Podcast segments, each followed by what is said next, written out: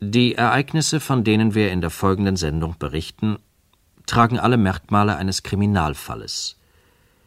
Ein Mord ist geschehen, zumindest aber Beihilfe zum Selbstmord. Ein Arzt machte sich durch wissentlich falsche Angaben auf einem Totenschein strafbar. Und das spurlose Verschwinden einer Frau bildet den vorläufigen Abschluss der Geschehnisse. Dennoch bitten wir unsere Hörer, ihre Aufmerksamkeit weniger auf den Augenblick des Verbrechens zu konzentrieren, als auf seine Ursache. Denn alles, was sich hier ereignete, geschah fast zwangsläufig als Folge eines ungewöhnlichen Experimentes. Das Ergebnis dieses Experimentes war vermutlich drei Menschen bekannt. Zwei von ihnen sind tot. Als dritte kommt die bis heute verschwundene Frau in Frage. Falls sie lebt, wird sie aller Wahrscheinlichkeit nach zu irgendeinem Zeitpunkt versuchen, mit einem Mitmenschen Kontakt aufzunehmen, um ihr Wissen weiterzugeben. Wir möchten Sie, verehrte Hörer, vor der Gefahr einer solchen Begegnung warnen. Wir verdanken die Information über das Experiment und seine Folgen einer anonymen Postsendung. Es bleibt also Ihnen überlassen, die hier geschilderten Vorfälle zu glauben oder nicht. Wenn wir uns zur Veröffentlichung unserer Informationen entschlossen haben, so geschah es nicht, weil wir dem anonymen Einsender vorbehaltlos Glauben schenkten, sondern weil die Vorfälle, über die er berichtet, sich ereignet haben könnten. Und wenn sie sich ereignet haben, dann müssen wir auch damit rechnen, dass diese Frau heute irgendwo lebt. Wir übermitteln die uns zugesandten Unterlagen im Original, ohne Abänderung der Texte. Lediglich eine Tonbandaufnahme wurde abgekürzt und anstelle der herausgeschnittenen Passage eine von uns hergestellte Zusammenfassung des Inhaltes eingefügt. Die Tatsache, dass unser Informant nicht nur seinen eigenen Namen, sondern auch den der noch lebenden Beteiligten an diesem Fall verschweigt, werten wir als verständliche Rücksichtnahme auf die Angehörigen. Mögliche Kontaktpersonen der verschwundenen Frau werden Sie ja ohnehin erkennen, wenn sie sich ihnen gegenüber auszusprechen versucht. Zuerst der Brief des eigentlichen Informanten. Dieser Brief lag im Paket oben auf. Ich bin mir der Wertlosigkeit anonymer Mitteilungen durchaus bewusst, dennoch bitte ich Sie dringend, mir zu glauben und mir zu helfen, mein Erlebnis so vielen Menschen wie möglich mitzuteilen. Wenn Sie meinen Bericht und die beigelegten Unterlagen zur Kenntnis genommen haben, werden Sie die Dringlichkeit meiner Bitte einsehen und Sie werden auch Verständnis dafür haben, dass ich meinen Namen im Zusammenhang mit diesem Fall verschweigen muss. Ich bin Rechtsanwalt. Vor rund drei Wochen, im Januar dieses Jahres, erschien in meinem Büro die Hotelinhaberin Frau Anneliese M. Frau M. ist seit langem meine Klientin. Sie ist etwa 50 Jahre alt und ich kannte sie bis dahin als eine resolute Persönlichkeit, die allen Situationen, die ihr Beruf als Leiterin eines Hotels mit sich bringt, durchaus gewachsen war. Umso mehr war ich überrascht, Frau M. an diesem Vormittag in einem verwirrten, verängstigten Zustand bei mir zu sehen. Sie bat um eine Unterredung ohne Zeugen. Ich machte mir im Augenblick des Gespräches keine Notizen. Aber noch am Abend desselben Tages schrieb ich ein Protokoll aus der Erinnerung nieder. Ich versichere, dass dieses Protokoll, wenn auch nicht ganz wortgetreu, so doch inhaltlich mit der Erzählung meiner Klientin voll übereinstimmt. Weiter versichere ich, dass ich die meinem Schreiben beigefügten Unterlagen, das Tonband und den handschriftlichen Rechenschaftsbericht des Dr. K. persönlich an dem mir von meiner Klientin bezeichneten Ort gefunden habe. Wir zitieren nun aus dem Gedächtnisprotokoll Aussage der Hotelinhaberin Annalisa M. mit dem Datum 23. Januar. Wie Sie wissen, liegt mein Hotel an einer Autobahnausfahrt und meine Gäste sind ausnahmslos Durchreisende. Vor rund drei Monaten, am 25. Oktober des vorigen Jahres, erschien bei mir ein Gast, der ein Zimmer für unbestimmte Zeit verlangte. Ich machte ihn darauf aufmerksam, dass mein Haus sich nicht für Feriengäste eigne, weil es wegen der Nähe der Autobahn zu laut und wegen des ständigen Wechsels der Gäste zu unruhig sei. Aber der Gast erklärte, dass Unruhe im Hause ihm nichts ausmache, er suche nur einen Platz, wo er ungestört allein sein könne. Nun werden Sie vielleicht vermuten, dass dieser Mann sich vor irgendwelchen Nachforschungen verbergen wollte. Aber der Eindruck, den er schon im ersten Augenblick auf mich machte, ließ einen solchen Gedanken bei mir nicht aufkommen. Irgendwie glaubte ich zu wissen, was er meinte, und sagte ihm, dem Sinne nach etwa, dass man ja eigentlich nirgendwo besser allein sein kann, als in einem Haus, in dem die Bewohner einigermaßen turbulent wechseln.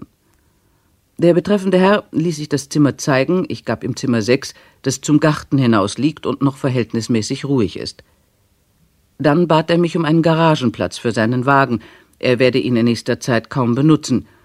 Dies wunderte mich etwas, weil ich annahm, er sei auch geschäftlich in unsere Gegend gekommen. Aber ich fragte natürlich nicht.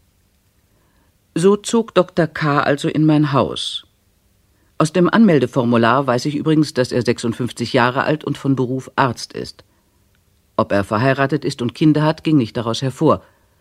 Offenbar respektiert seine Familie, wenn er Familie hat, seinen Wunsch, allein zu sein. Er bekam in diesem Vierteljahr nur dreimal Post und nie Besuche oder Anrufe. Eingeschoben nun eine Notiz aus einem Manuskript von Dr. K. selbst, eine Art Rechenschaftsbericht. Für den Fall meines Todes möchte ich meinen Angehörigen und Freunden einen Bericht über die Ereignisse hinterlassen, die mich veranlassten, mich von meiner Arbeit und meiner Familie zurückzuziehen. Ich danke meiner Frau, dass sie so verständnisvoll reagierte, als ich ihr sagte, dass ich für unbestimmte Zeit in Ruhe allein sein wolle. Und dass sie sich mit der Erklärung begnügte, ich fühle mich überarbeitet. Vielleicht kann ich mich eines Tages doch noch entschließen, nach Hause zu fahren und alles persönlich aufzuklären. Andernfalls aber wird dieser Bericht und vor allem, so hoffe ich, das beiliegende Tonband zum Verständnis für mein Verhalten beitragen.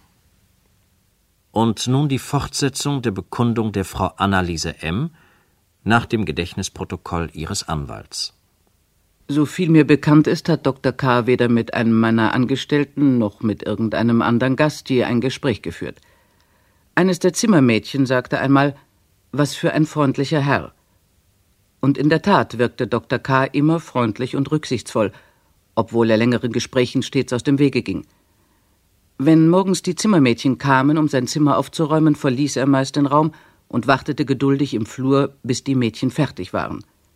Er stellte sich währenddessen an die Glaswand und schaute in den Garten. Bei einer solchen Gelegenheit, nachdem er etwa sechs Wochen bei uns wohnte, kam ich einmal zufällig durch den Flur und plötzlich fiel mir sein weißes Haar auf. Ich konnte und kann mich wahrhaftig nicht erinnern, ob er schon weiße Haare hatte, als er zu uns kam. Ich glaube, er war eher grau. Dennoch würde ich meinen, dass Dr. K. sich zu seinem Vorteil verändert hat, seitdem er in unserem Haus ist. Damals, vor einem Vierteljahr, schien er mir krank zu sein. Man könnte vielleicht sagen, er wirkte wie ein Mann, der irgendwie einen inneren Zusammenbruch erlebt hat. Obwohl ich ihn vorher nicht gekannt hatte, glaubte ich zu spüren, dass er, wie man so sagt, nicht er selbst war, dass ihn irgendetwas aus der Fassung gebracht hatte. Aber das hat sich relativ bald geändert. Er wurde ruhiger und ausgeglichener und fing sich wieder. Dr. K. ist heute also ein weißhaariger Herr von 56 Jahren, mittelgroß.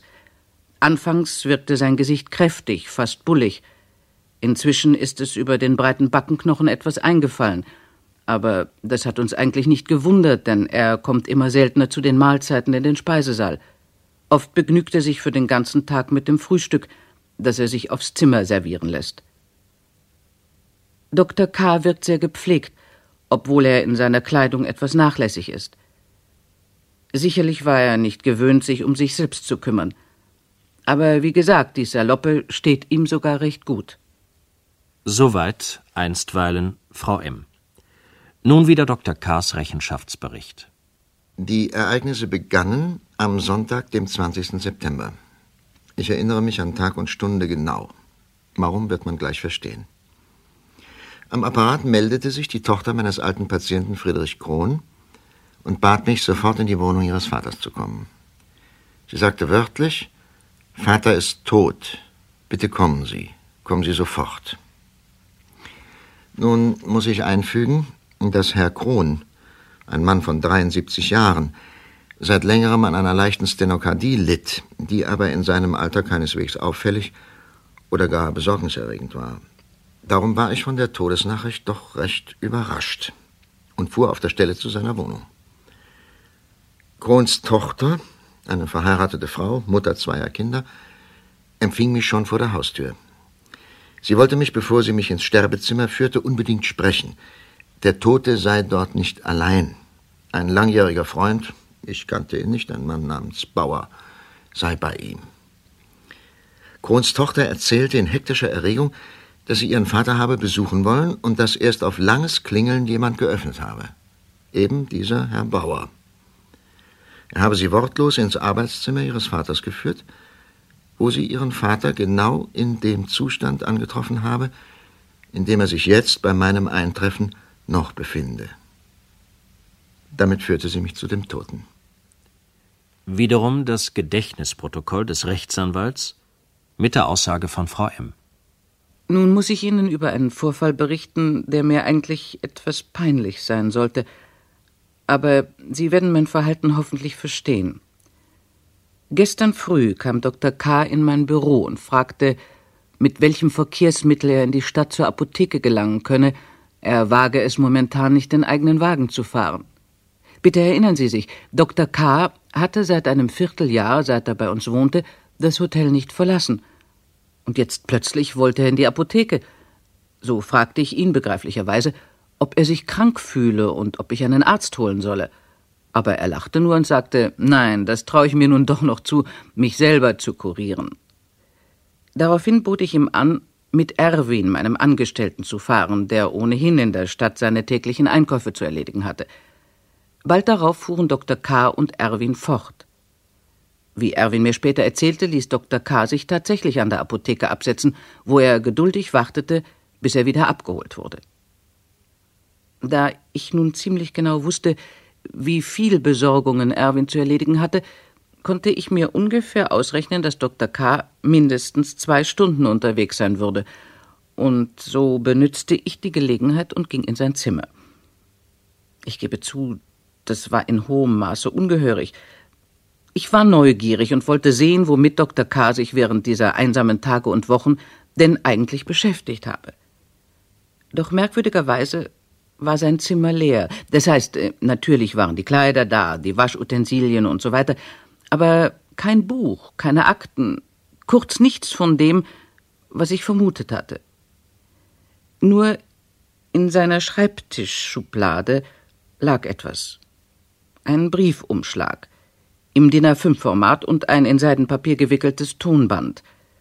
Der Briefumschlag war nicht zugeklebt, in ihm lagen einige handschriftlich beschriebene Blätter.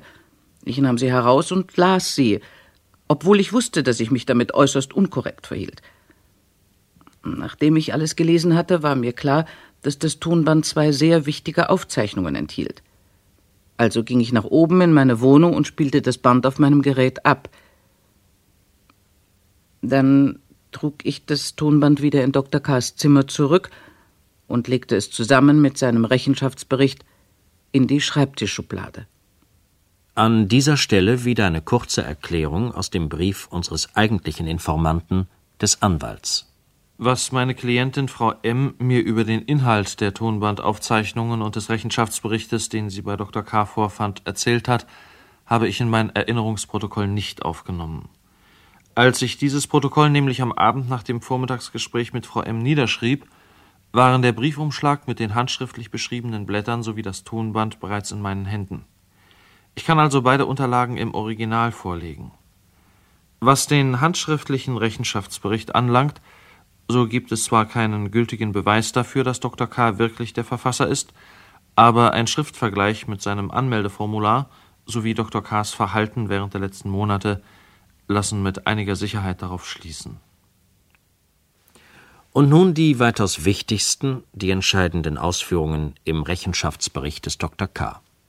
Hier in Krons Arbeitszimmer bot sich mir ein Bild, das ich bis an mein Lebensende nicht vergessen werde. An der Stirnseite des Zimmers, quer zur Balkontür und zum daran anschließenden Fenster, standen zwei Sessel. Sie standen einander nicht gegenüber, sondern hintereinander. sodass die Personen, die darin saßen, sich nicht ins Gesicht sehen konnten. Zwischen der Sitzfläche des einen Sessels und der Rückenlehne des anderen war ein kleiner Schachtisch ohne Spielfiguren aufgestellt. Einziger Gegenstand auf dem Tisch war ein elfenbeinerner Würfel, der, wie ich später sah, die Zahl 1 zeigte. In dem Sessel, der mit der Rückenlehne zum Tisch stand, saß Kron. Sein Kopf war zu der zum Fenster hingewandten Seite gesunken, so dass seine Schläfe fast die Fensterbank berührte. In dem anderen Sessel saß der Mann, den mir Krons Tochter als einen Herrn Bauer bezeichnet hatte. Er saß zurückgelehnt, mit unnatürlich nach hinten abgewinkeltem Kopf und weit geöffneten Augen, die gleichsam durch mich hindurchschauten. Ich sah sofort, dieser Mann stand unter der Einwirkung irgendeines Schocks, eines sehr starken Schocks. Dennoch wandte ich mich zuerst meinem alten Patienten Kron zu. Nach kurzer Untersuchung wusste ich, dass es an seinem Tode keinen Zweifel gab, wohl aber an der Todesursache. Ein leichter bitter Mandelgeruch fiel auf, ferner die frische Gesichtsfarbe des Toten und schließlich das zerbrochene Glas, dessen Scherben teils auf der Fensterbank, teils auf dem Fußboden lagen. Die Situation erforderte selbstverständlich sofort eine Untersuchung einzuleiten. Das heißt, ich hätte die Polizei benachrichtigen müssen. Ich habe mich seitdem immer wieder gefragt, was mich veranlasst hat, gegen alle Vernunft, wieder besseres Wissen, ja in einer für einen Arzt unverzeihlichen und gesetzwidrigen Weise zu handeln. Ich kann es mir nur so erklären, dass mich das durch die Schockwirkung derartig sich selbst entrückte Gesicht des Mannes in dem Sessel, der vor dem toten Kron stand, so verwirrt hat. Aber was mich auch bewogen haben mag, ich sagte Krons Tochter, dass ich bei ihrem Vater ein Herzversagen vermutete, dass ich ihn aber mit ihrem Einverständnis in meine Klinik bringen lassen wollte, um ihn genau zu untersuchen. Dann kümmerte ich mich um jenen Herrn Bauer. Er war absolut unansprechbar und reagierte überhaupt nicht. Krons Tochter berichtete mir, dass er, seitdem er auf ihr Klingeln geöffnet hatte, noch kein Wort gesagt und so in diesem entrückten Zustand im Sessel gesessen habe, bis ich kam. Es war klar, dass auch Bauer sofort in ein Krankenhaus überführt werden musste. Krons Tochter wusste, dass er in der Stadt keinerlei Angehörige hatte. Wie sein Freund Kron sei er Witwer. Beide Herren seien seit Jahren eng befreundet und hätten sich fast täglich zum Schachspielen getroffen. Wir versuchten nun telefonisch Bauers Haushälterin zu erreichen, aber in seiner Wohnung meldete sich niemand. So erbot sich Krons Tochter, schnell in die nur wenige Häuser entfernte Wohnung hinüberzugehen, um der Haushälterin wenigstens eine Nachricht zu hinterlegen, während ich nach einem Krankenwagen telefonierte. Er sollte Bauer und den toten Kron in meine Klinik bringen. Nach dem Telefonat bemühte ich mich noch einmal vergeblich, Bauer zu einer Reaktion zu bewegen. Jetzt erst bemerkte ich das Tonbandgerät. Es stand zwischen Bauers Sessel und der Balkontür auf dem Fußboden. Das Mikrofon hing von Bauers Körper verdeckt über der Sessellehne. Ich zog das Gerät vor und fühlte, es war noch warm, doch das Band war abgelaufen. Auf der Spule klebte ein Etikett mit folgender Aufschrift. Erste Spur Gespräch mit Bauer 8. November. Zweite Spur Das Experiment 4. September. Als mir bewusst wurde, dass dies das Datum des gleichen Tages war, dass also die Aufzeichnung mit dem Titel Das Experiment möglicherweise erst kurz vor meinem Eintreffen abgelaufen sein musste, nahm ich das Tonband an mich. Ich sagte mir, dass Krons Tochter all diese sonderbaren Anstalten in ihrer Aufregung wohl noch nicht bemerkt haben könnte, sonst hätte sie mich darauf aufmerksam gemacht. Das Gerät stellte ich auf einen Beistelltisch neben dem Bücherschrank, wo es möglichst unauffällig war. Später, nachdem ich Bauer in der Klinik der Obhut meines Oberarztes überlassen hatte, ging ich in mein Privatbüro und spielte das Tonband ab. Es nahm etwa zwei Stunden in Anspruch. Dann schrieb ich den Totenschein für meinen alten Patienten Kron aus. Ich schrieb akutes Herzversagen. Ich schrieb es wieder besseres Wissen, denn Kron ist an einer Blausäurevergiftung gestorben. Die Tonbandaufzeichnung vom 8. November enthält ein Gespräch zwischen den Herren Bauer und Kron. Das Gespräch wurde wahrscheinlich in Krons Wohnung geführt und, wie man der Aufzeichnung wohl entnehmen muss, ohne Bauers Wissen mitgeschnitten. Das Mikrofon dürfte sich irgendwo in der Nähe der Sitzgelegenheiten der beiden Herren befunden haben, so erklärt sich auch die mangelhafte Tonqualität. Hören Sie die Aufzeichnung. Ach, Sie meinen äh, der Brandherd? Hm. Man weiß ja, wie das so geht. Darf ich? Bitte, ja. Danke. Ja, das klingt doch fast nach Versicherungsbetrug. Finden Sie nicht? Steht denn was über die Brandursache drin? Ja. Beziehungsweise, ja, Brandursache konnte noch nicht ermittelt werden oder so. Hm. Naja, man wird ja sehen. Zum Wohl, lieber Kron. Zum Wohl. Hm. Ist doch immer wieder ein guter Tropfen. Dieser Chateauneuf du Pape. Leider die vorletzte Flasche. Ich muss nachbestellen. Zum Glück haben die Weilands ihn meist vorrätig. Hm. Seit wann trinke ich diesen Wein jetzt eigentlich schon? Na? Ja, wirklich seit zehn Jahren. Es wäre doch interessant, wenn Sie die alten Rechnungen noch hätten. Naja, der Preis dürfte inzwischen schön angezogen haben. Da können Sie sicher sein. Allerdings auch damals schon, als ich die Flaschen aus dieser Kellerei in Macon bei Weiland entdeckte, hätte ich beinahe fast jeden Preis bezahlt. Nicht nur wegen der Qualität, sondern aus pietätvoller Erinnerung an Ihren Freund. Das haben Sie mir oft genug eingestanden. Tja, ist ein Mann jahrelang an der Front und dann. Und dann stürzt er zu Hause im Urlaub die Kellertreppe hinunter und ist tot. Château Neuf du Pape. Appellation contrôlée. Diplôme Prestige de la France. Ja, wenn man schon ins Gras beißen muss, dann wäre es mir auch sympathischer. Sozusagen auf der Kellertreppe. Na, ich weiß nicht. Ja, in einem Augenblick, in dem man nicht ans Sterben denkt. Da bin ich anderer Meinung, lieber Freund. Sehen Sie. Eh, pardon, Kron, Ja? äh, wenn ich Ihren Gedankenflug einen Moment unterbreche. Nur, dass ich es nicht vergesse. Wenn Sie bei Weilands Wein bestellen, nehmen Sie diesmal doch auch für mich ein halbes Dutzend von der Sorte. Ein halbes Dutzend? Ja, ja, ein bisschen nett verpackt, wenn es geht. Meine unentbehrliche Frau Blume wird nämlich nächsten Monat 60. Was? 60? Und wie lange ist sie schon bei Ihnen? Doch mindestens seit wir zwei uns kennen, oder? Oh, länger. Seit meiner Pensionierung, seit gut drei Jahren. Donnerwetter. Ja, um die Zeit lernten wir uns ja wohl auch kennen. Ja. Damals, als Dimitsch sein Ministerialrat feierte. Merkwürdig.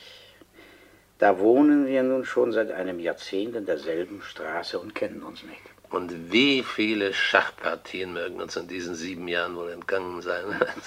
Apropos Schachspiel. Sehen Sie, Freund Bauer, das ist es, worüber ich mit Ihnen einmal sprechen wollte. Über das Schach? Ja. Sie wollen doch nicht etwa auf Kanasta umsteigen? Ja, Bauer, wahrhaftig, ich habe mir in letzter Zeit sehr eingehend Gedanken gemacht über diese seltsamen Übereinstimmungen, die wir nun seit langem bei fast jeder unserer Partien feststellen. Wie? Ach so, Sie meinen unsere Zauberkunststückchen. Daran ist man ja nur schon fast gewöhnt. Ich glaube nicht, dass man so von der Sache sprechen sollte, Bauer. Tja, wie Sie mir da neulich den Springerzug auf G6 gewissermaßen auf den Kopf zugesagt haben? Ich weiß wirklich nicht, wie ich darauf kam, einen so leichtsinnigen Zug überhaupt nur zu erwägen. Und plötzlich warnen Sie, na, lieber Bauer, was soll wohl der Springer auf G6? Noch ehe ich die Hand aus der Hosentasche hatte. Eigentlich haben Sie mit diesen Zaubereien angefangen, Bauer. Vergessen Sie das nicht. Eines Abends zogen Sie ein Notizbuch. Das war doch ein plötzlicher Einfall, eine Kinderei. Aber immerhin, jeder dritte Zug stimmte. Sage ich ja, jeder dritte Zug. Jedes Mal, wenn ich über den nächsten Zug brütete, notierten Sie, was ich wohl gerade vorhaben könnte. Ja, ja. Und als wir nachher verglichen, hatten Sie sogar so absolut blödsinnige Züge wie Springerzug aufgeschrieben. Die einem nur leider bei der Kalkulation manchmal so durch den Kopf gehen. Naja, zweifellos Zufall, Kron. Wenigstens in der ersten Zeit. Inzwischen haben wir ja wohl so eine Art Sport daraus gemacht. Ja, Zum Wohl. Zum Wohl. Sie haben mich oft genug verblüfft. Nennen Sie es, wie Sie wollen. Wir haben während unserer vielen Partien im Gedankenlesen seltsame Erfahrungen gesammelt. Eben, eben. Allmählich, lieber Freund Kron, haben wir für unsere beiderseitigen Spielgewohnheiten eben eine Nase. Und vorgestern? Erinnern Sie sich, als Sie mir mitten im Spiel plötzlich die Frage stellten, was macht eigentlich dieser Kollege, von dem Sie mir mal erzählt haben, der damals nach Japan ging? Ja, ja, richtig, richtig. Ich entsinne mich an Ihr Gesicht. Sie waren ziemlich platt, Kron. Ja, monatelang hatte ich an den Mann nicht mehr gedacht. Ich weiß nicht, warum er mir im Augenblick eingefallen war. Und da kommen Sie mit dieser Frage. Ich sage Ihnen ja, das ist mir auch mit meiner Frau öfter so gegangen. Und Sie haben mir auch von Ihrer erzählt, dass der eine ausgesprochen hat, was der andere dachte. Wissen Sie, das sind so Übereinstimmungen, Ja, ja. die sich ganz einfach bei jahrelangem Zusammenleben ergeben. Mir wahrscheinlich ist das ganz normal. Vielleicht. Vielleicht sind wir wirklich keine Ausnahmen. Die meisten Menschen haben nur keine Gelegenheit, einen Gedanken, der ihnen einfällt, als telepathische Information zu identifizieren. Telepathische Information. Hm. Das klingt aber hochwissenschaftlich. Lieber Bauer, ich habe mich in letzter Zeit eingehend mit dem Problem der Mentalsuggestion beschäftigt. Mentalsuggestion. Ja, das heißt mit der sogenannten Gedankenübertragung. Wenn es Sie interessiert, ich habe mir vorgenommen, Ihnen darüber genaue An dieser Stelle haben wir, wie schon angekündigt, einen Teil des Gespräches herausgeschnitten. Es folgen langatmige Erklärungen des Herrn Krohn zum Phänomen der Telepathie. Krohn stützt sich bei seinen Ausführungen auf die bekannte Fachliteratur. Er liest seinem Gesprächspartner sogar längere Abschnitte daraus vor.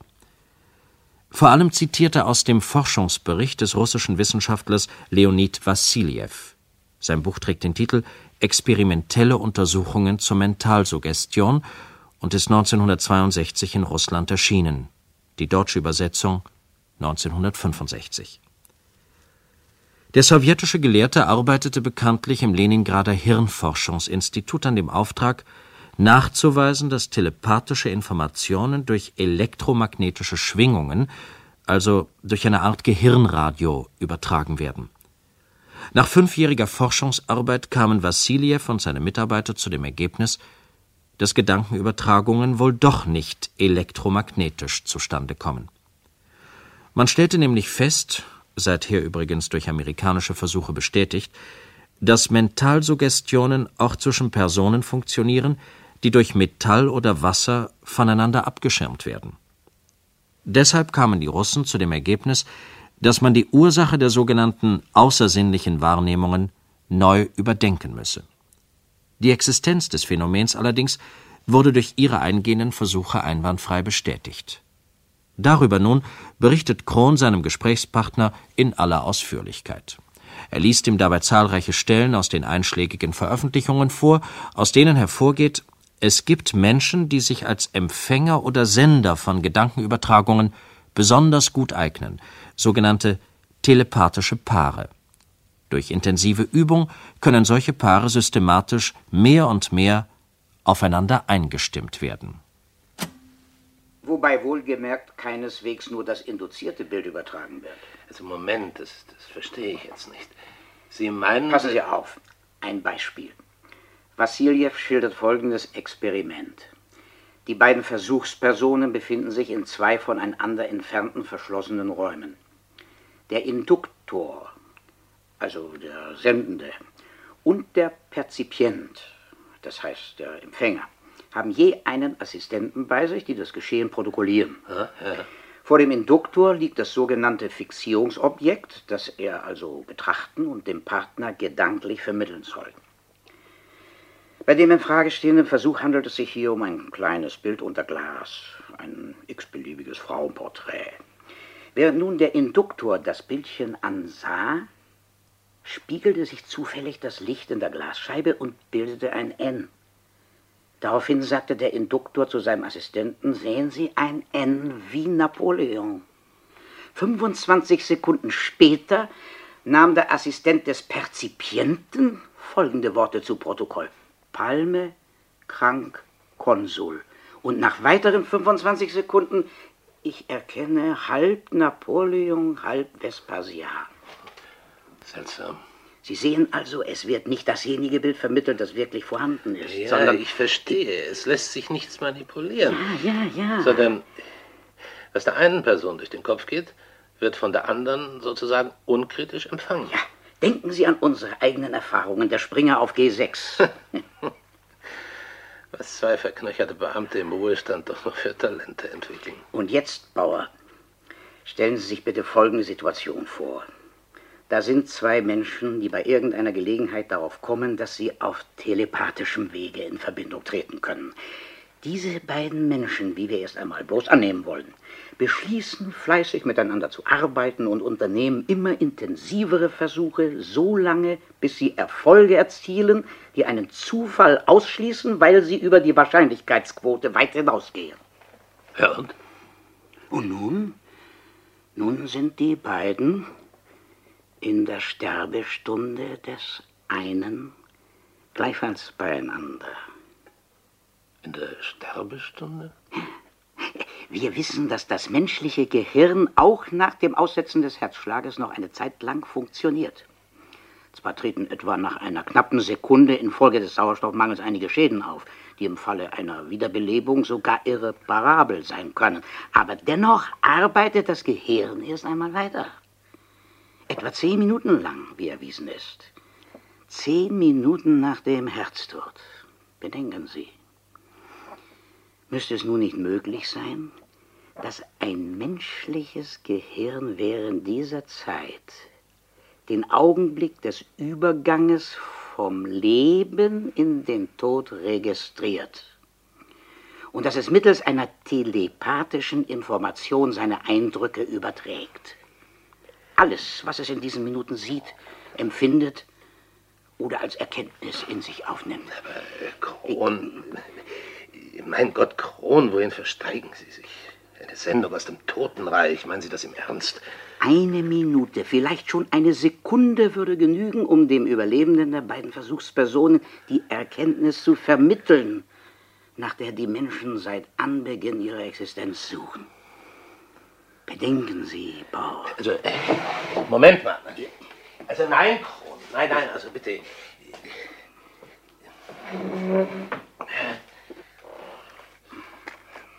Ich hoffe, Kron, ich kann Sie wieder auf den Boden der Vernunft zurückholen. Oh, Kron, was für grässliche Ideen. Erst einmal die Vorstellung, dass unser Gehirn diesen Augenblick, sagen wir, äh, diesen Übergang bewusst zu registrieren vermag.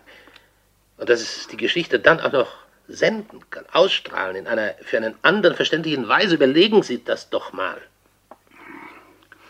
Ich gebe zu, es ist einiges ungewiss bei diesem Experiment, aber selbst wenn die Chancen für einen Erfolg nur eins zu tausend stünden, lieber Bauer, würde der Versuch sich nicht lohnen? Um den Preis dieses Wissens, Bauer? Um diesen Preis? Hoffentlich ist das alles nicht mehr als ein Gedankenspiel bei Ihnen. Und hoffentlich ist das nicht Ihr Ernst. Meinetwegen, Bauer, lassen Sie es uns als Gedankenspiel spielen. Uns? Ja? Wir haben ja beide Zeit. Wir sind unabhängig. Wir leben allein. Niemand braucht von unserer Absicht zu wissen. Wollen Sie damit sagen, dass Sie wahrhaftig daran denken, dieses, äh, dieses Experiment mit mir? Warum nicht? Sie, Bauer, sind 68 Jahre alt, ich bin jetzt 70. Wir haben wahrscheinlich noch ein paar Jahre Zeit, können miteinander üben und arbeiten. Doch der Zeitpunkt, an dem der letzte, ausschlaggebende Versuch stattfinden muss, dieser Zeitpunkt ist in unserem Alter immerhin abzusehen. Nicht? Ich meine, wir könnten für dieses Experiment die geeigneten Partner sein. Was sind Sie für ein Mensch, Kron? Ich bin ganz einfach neugierig. Und Sie? Wollen Sie etwa nicht wissen, was uns allen bevorsteht? Es ist unvernünftig und vermessen auch nur zu vermuten, dass man es im Leben je erfahren kann. Ich finde es im Gegenteil unvernünftig, nämlich anmaßend und von Selbstüberschätzung diktiert, den Tod des Menschen für so ein ungeheures Ereignis im Universum zu halten, dass wir es nie erfassen, nie erforschen. Wir kennen heute den Bau jedes Atoms. Wir wissen von Vorgängen, die vor Jahrmillionen in unendlicher Entfernung von unserem Planeten stattgefunden haben. Und nur dieses winzige, unbedeutende alltägliche Ereignis, dieses, dieses bisschen Tod, wollen wir als ewiges Geheimnis quasi mystifizieren?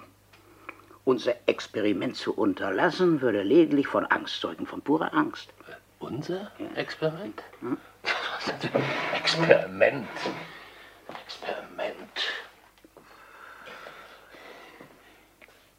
Sie haben mich also eingeplant in Ihr Experiment. Hm? Sie haben sich ernsthaft vorgenommen, Sie und ich, wir sollen den Rest unseres Lebens damit zubringen, an den Tod zu denken? Uns Tag für Tag darauf vorbereiten? Und warten? Warten, bis einer von uns stirbt? Haben Sie sich dabei einmal vorgestellt, was für ein Leben das wäre? Dieses Leben mit dem Experiment, wie Sie es nennen, mit einem solchen Hirngespinst? Wie wir uns beobachten würden, belauern, sprungbereit wie Raubtiere. Wann wird der andere endlich krank? Lassen seine Kräfte nicht schon nach? Oder bin ich an der Reihe? Ich? Werde ich den Augenblick, auf den es ankommt, dann auch nicht verpassen? Und was fange ich an, Kron, wenn ich etwas weiß? Vielleicht, vielleicht weiß, dass ich wahrscheinlich hunderttausendmal lieber nicht wüsste? Was fange ich mit einer solchen Gewissheit an, Kron? Mann, Kron, Sie sind ja... Nein, nein, nicht mit mir. Lassen Sie mich damit in Frieden. In Frieden bei Ihrem harmlosen Schachspiel, bei Ihrem harmlosen abendlichen Rotwein. Bitte.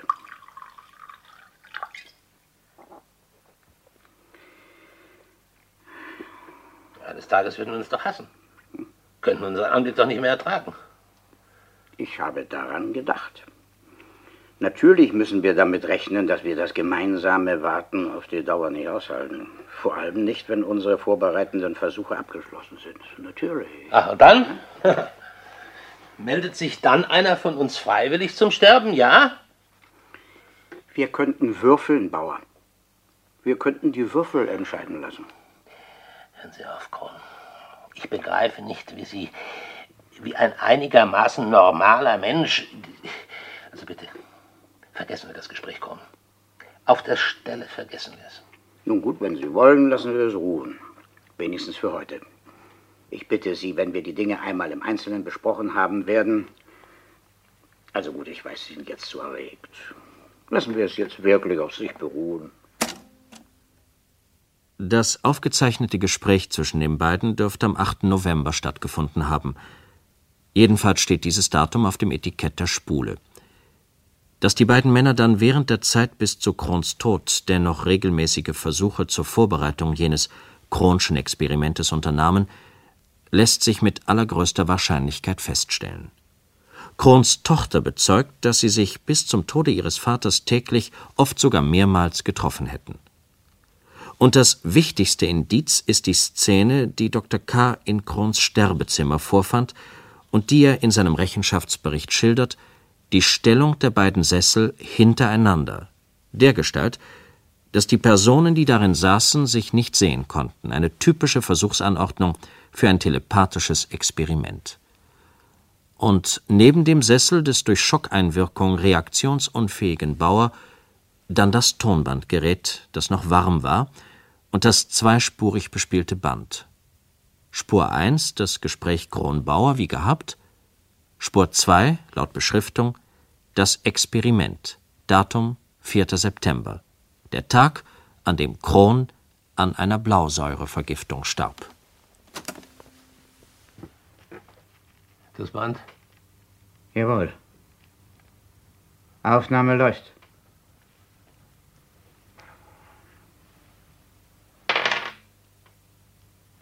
Drei.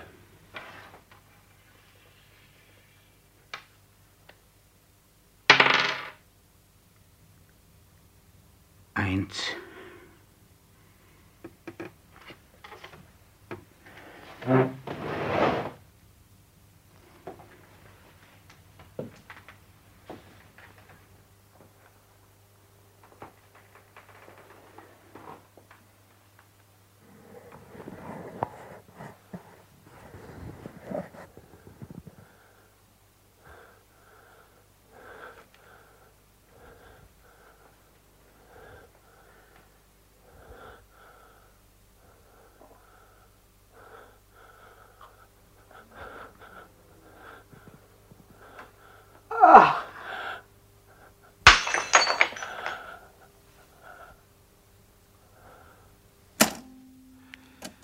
Es bleibt also ungeklärt, welcher der beiden Herren das Würfelspiel vorschlug. Weiter aus dem Rechenschaftsbericht des Dr. K. Nachdem ich beide Tonbandaufzeichnungen kannte, ahnte ich, was sich in Kohns Sterbestunde abgespielt hatte. Nämlich der letzte Arbeitsgang eines seit rund drei Jahren vorbereiteten Experimentes. Mittels Mentalsuggestion sollte der Überlebende der beiden am Experiment beteiligten Personen erfahren, was der Sterbende beim Eintritt in den Zustand des Todes sah oder erkannte. Und dieser Überlebende hatte zugleich auch die Aufgabe, seine Eindrücke noch während der Entgegennahme auf Tonband zu sprechen.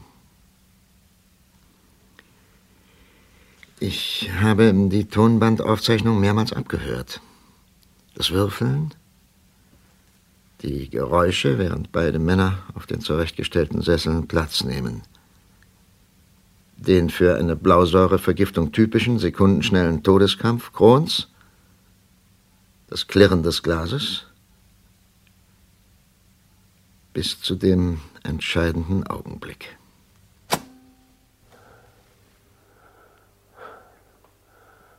Kron atmet nicht mehr.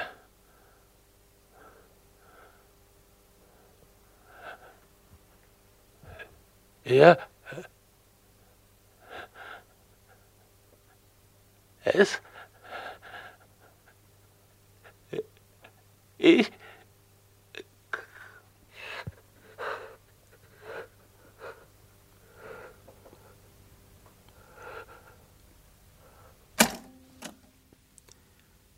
Der Rechenschaftsbericht des Dr. K. Nach etwa 25 Minuten Stille, während das Tonband absolut nichts registriert, hört man darauf die Klingel der Wohnungstür. Bauer steht schwerfällig auf, um Krons Tochter zu öffnen, sinkt dann ebenso schwerfällig wieder in den Sessel. Dann der Aufschrei der Tochter Krons, dann wieder nichts. Auch in den 20 Minuten zwischen dem Telefonat von Krons Tochter mit mir, das man nur leise vom Flur her hört, bis zum Auslaufen des Bandes während meines Eintreffens in der Wohnung, hat Bauer kein einziges Wort gesagt.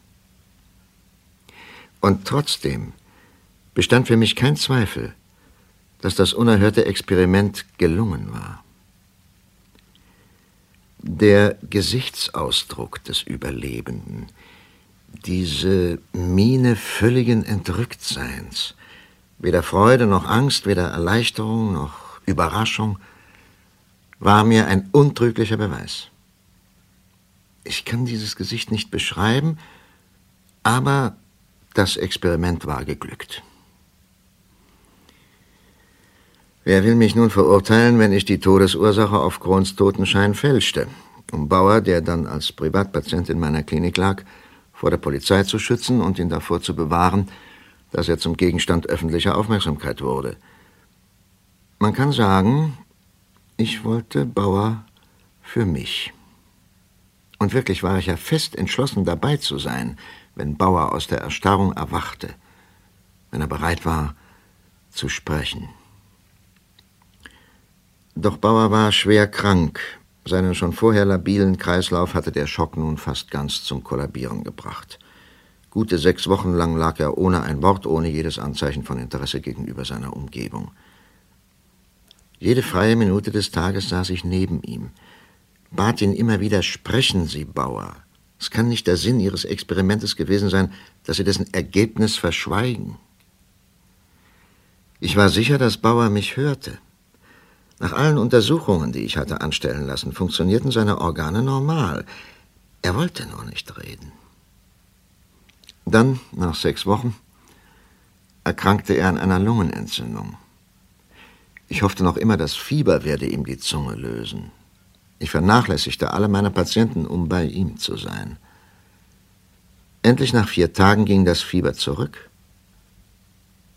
Plötzlich entschloss er sich zu reden. Fünf Tage später war er dann freilich tot. Hier bricht Dr. K.'s Rechenschaftsbericht ab. Die Unterlagen, die der Informant, der Rechtsanwalt der Frau M. uns zusandte, enthalten keinerlei Hinweis, wann Dr. K. diesen Bericht für seine Angehörigen und seine Freunde abgefasst hat. Wir wissen nur, dass er sich wenige Tage nach Bauers Tod wahrscheinlich von seiner Familie verabschiedete mit der Erklärung, er brauche für unbestimmte Zeit absolute Ruhe. Das geschah, als er in das Hotel der Frau Anneliese M. zog, wo er drei Monate lang wie ein Einsiedler lebte. Nach diesen drei Monaten, so berichtete Frau M. ihrem Anwalt, fuhr Dr. K. dann mit dem Hotelangestellten Erwin in die Stadt zur Apotheke. Diese Gelegenheit benutzte Frau M., sich in seinem Zimmer umzusehen, wo sie den Rechenschaftsbericht und das Tonband fand. Hier wieder das Protokoll ihrer Aussage. Gestern gegen Mittag kam Dr. K. von seiner Fahrt in die Apotheke zurück und ging sofort auf sein Zimmer. Als das Zimmermädchen heute Morgen an seine Tür klopfte, um das Frühstück zu bringen, antwortete er jedoch nicht. Dem Mädchen schien das angesichts seiner bekannten Wunderlichkeit noch nicht weiter bemerkenswert. Als das Frühstückstablett aber zwei Stunden später noch immer unberührt auf dem Anrichtetisch neben seiner Zimmertür stand, rief sie nach mir. Nun klopften und riefen wir gemeinsam, doch Dr. K. meldete sich nicht. Seine Tür war verschlossen. Natürlich hätte ich jetzt das Zimmer mit meinem Universalschlüssel öffnen und nach dem Rechten sehen können. Vielleicht sogar müssen. Aber ich brachte es nicht über mich. Stattdessen, Herr Rechtsanwalt, bitte ich Sie um Ihre Hilfe. Nicht, dass ich Angst vor dem Anblick eines Mannes hätte, der sich etwas angetan hat, falls es das ist. Das heißt, natürlich hätte ich auch davor Angst. Doch darauf muss man in meinem Beruf gefasst sein. Ich würde in solch einem Falle höchstens einen meiner Angestellten mitnehmen, nicht meinen Rechtsanwalt. Wenn Sie mich aber jetzt fragen, warum ich Sie nun bitte, verstehen Sie mich, ich kenne Sie und hoffe, dass Sie sachlich sind, dass Sie kaltblütig bleiben. Drei Monate hat Dr. K. das Hotel nicht verlassen. Gestern fuhr er in die Apotheke. Warum? Fühlte er sich krank? Wollte er sich töten? Oder was liegt vor? Immerfort frage ich mich, ob er es etwa über sich bringt zu sterben, ohne sein Wissen weitergegeben zu haben. Und dieser Gedanke macht mir entsetzliche Angst. Ich stelle mir vor, wie ich in sein Zimmer gehe, ich, die ich allein weiß, was Dr. K. vielleicht irgendwo notiert hat. Ich brauchte mich nur umzusehen, um die Notiz zu finden und zu lesen. Ich brauchte nur einen Blick darauf zu werfen. Bitte helfen Sie mir. Und nun der Schluss der Aufzeichnungen des Rechtsanwalts. Nachdem ich Frau M. angehört hatte, bot ich ihr sofort an, mit ihr zusammen ins Hotel zu fahren. Von den Angestellten hörten wir, dass Dr. K. sich noch immer nicht gemeldet habe. Also gingen wir an seine Zimmertür, wo ich gleichfalls nur feststellen konnte, dass er nicht reagierte. Daraufhin schloss Frau M. die Tür auf. Dr. K. lag angezogen auf seinem Bett und schien zu schlafen. Ich bin kein Mediziner und kann diese Art Schlaf nicht fachgerecht beschreiben. Ich kann nur sagen, dass ich noch nie einen Menschen gesehen habe, der so tief in Schlaf versunken war. Vorsichtig versuchten wir, ihn zu wecken. Es gelang uns nicht. Etwa eine Minute lang standen wir schweigend im Zimmer. Auf dem Schreibtisch lag ein kleiner zugeklappter Block, daneben ein Füllhalter. Wir haben es beide gesehen, Frau M. und ich, aber keiner von uns hat den Schreibblock angerührt. Schließlich sagte Frau M., dass sie glaube, wir müssten einen Arzt holen. Ich bot mich an, einen mir bekannten Internisten anzurufen. Frau M. brachte mich daraufhin in ihr Büro, wo das Telefon steht. Während ich wählte, ging sie hinaus. Nach fünf bis zehn Minuten, länger hat das Gespräch nicht gedauert, ging ich in Dr. K.'s Zimmer zurück, wo ich Frau M. vermutete, sie jedoch nicht fand. Ich suchte sie in der Hotelhalle, in der Küche und schließlich in ihrer im vierten Stock des Hauses gelegenen Wohnung. Als ich danach wieder in die Küchenräume hinunterkam, sagte mir eines der Mädchen, Frau M sei soeben mit dem Auto weggefahren. Nun ging ich also allein in Dr. K.'s Zimmer zurück, um auf den Arzt zu warten. Ich weiß nicht mehr, wie lange ich mit mir kämpfte, bevor ich nach dem Schreibblock griff. Doch der Block war leer. Ein paar winzige Reste an der Klebekante verrieten, dass jemand eine Seite herausgerissen hatte. Das alles geschah vor drei Wochen. Seitdem ist Frau M. spurlos verschwunden. Ihr einziges Lebenszeichen war eine Postkarte an mich mit der Bitte, ich möge ihren Bruder mit der Führung der Hotelgeschäfte beauftragen und ihm mitteilen, sie sei auf unbestimmte Zeit in Urlaub gefahren. Leider waren das Datum und die Ortsangabe auf dem Poststempel unleserlich. Ich habe aber auch nicht nachgeforscht. Wozu?